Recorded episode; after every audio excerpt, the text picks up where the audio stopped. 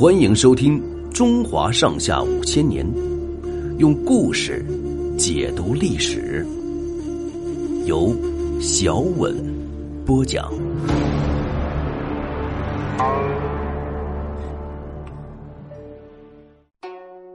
萨尔浒大战。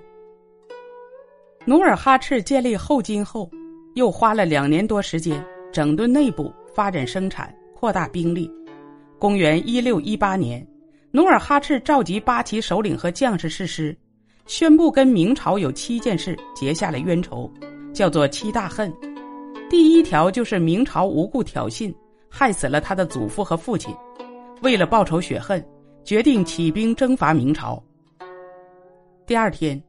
努尔哈赤亲自率领两万人马进攻抚顺，他先写信给抚顺明军守将，劝他投降。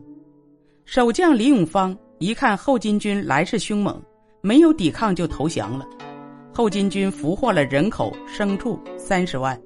明朝的辽东巡抚派兵救援抚顺，也被后金军在半路上打垮。努尔哈赤命令毁了抚顺城，带着大批战利品回到赫图阿拉。消息传到北京，明神宗大怒，决定派杨浩为辽东经略，讨伐后金。杨浩经过一番紧张的调兵遣将，才集中了十万人马。公元一六一九年，杨浩分兵四路，由四个总兵官率领进攻赫图阿拉。中路左翼是山海关总兵杜松，中路右翼是辽东总兵李如柏，北路是开原总兵马林。南路是辽阳总兵刘挺，为了扩大声势，号称四十七万。杨浩坐镇沈阳，指挥全局。那时候后金八旗军兵力合起来不过六万多，一些后金将士得到情报，不免有点害怕，来找努尔哈赤要他拿主意。努尔哈赤胸有成竹的说：“别怕，管他几路来，我就是一路去。”经过侦查，努尔哈赤得知杜松率领的中路左翼是明军主力，已经从抚顺出发打了过来，他就集中兵力先对付杜松。杜松是一员身经百战的名将，从抚顺出发的时候，天正下着大雪，杜松想抢头功，不管气候恶劣，急急忙忙冒雪行军。他先攻占了萨尔浒山口，接着分兵两路，把一半兵力。留在萨尔浒扎营，自己带了另一部精兵攻打后金的界藩城。努尔哈赤一看杜松分散兵力，心里暗暗高兴，集中八旗的兵力，一口气攻下萨尔浒明军大营，截断了杜松后路。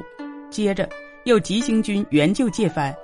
正在攻打界藩的明军听到后路被抄，军心动摇，驻守在界藩的后金军从山上居高临下的压下来。把杜松军杀得七零八落，努尔哈赤率领大军赶到，把明军团团围住。杜松左右冲杀，想要突围，突然一箭飞来，正射中他的头部。杜松从马上栽下来，死去了。部下明军被杀得尸横遍野，血流成河，一路人马先覆灭了。北路的马林从开原出兵，刚刚到离萨尔浒四十里的地方，得到杜松兵败的消息。吓得急忙转攻为守，就地依山扎下营垒，挖了三层壕沟，准备防守。努尔哈赤率领八旗兵力从界藩马不停蹄的赶来，攻破明军营垒。马林没命的逃奔，才回到开原。第二路明军又被打散了。坐镇沈阳的杨浩正在等待各路明军的捷报，没想到一连两天接到的竟是两路人马覆灭的坏消息，把他惊得目瞪口呆。他这才知道努尔哈赤厉害，连忙派快马传令另外两路明军立刻停止进军。中路右翼的辽东总兵李如柏本来就胆小，行动也特别迟缓，接到杨浩命令，急忙撤退。山上巡逻的二十来名后金哨兵远远望见明军撤退，大声鼓噪。明军兵士以为后面有大批追兵，争先恐后的逃跑，自相践踏，也死了不少人。剩下的一路是南路军刘挺，杨浩发出停止进军命令的时候，刘挺军已经深入到后金军阵地，各路明军失败的情况他一点也不知道。刘挺是明军中出名的猛将，他使用一把一百二十斤的大刀，运转如飞，外号叫刘大刀。刘挺军军令严明，武器火药也多。进入后金阵地以后，连破了几个营寨。努尔哈赤知道刘挺骁勇，不能光靠拼硬仗，他选了一个投降过来的兵士，叫他冒充杜松部下，送信给刘挺，说杜松军已经到赫图阿拉城下。只等刘挺军去会师攻城。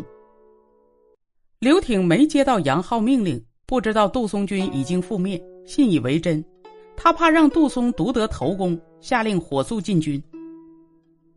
这一带道路险狭，兵马不能够并列，只好改为单列进军。刘挺带兵走了一阵，忽然杀声四起，漫山遍谷都是后金伏兵向明军杀来。刘挺正在着急。努尔哈赤又派一支后金兵，穿着明军衣甲，打着明军旗帜，装扮成杜松军前来接应。刘挺毫不怀疑，把人马带进假明军的包围圈里。后金军里应外合，四面夹击，明军阵势大乱。刘挺虽然勇敢，挥舞大刀杀退了一些后金兵，但是毕竟寡不敌众，他左右两臂都受了重伤，终于倒下。这场战争从开始到结束只有五天时间，杨浩率领的十万明军损失了一大半，文武将官死了三百多人，这就是历史上著名的萨尔浒之战。萨尔浒之战后，明朝大伤元气，后金步步进逼。过了两年，努尔哈赤又率领八旗大军，接连攻占了辽东重要据点沈阳和辽阳。公元一六二五年三月。努尔哈赤把后金都城迁到沈阳，把沈阳称为盛京。打那以后，后金就成了明朝最大的威胁。本集播讲完毕，欢迎订阅收听，下集精彩继续。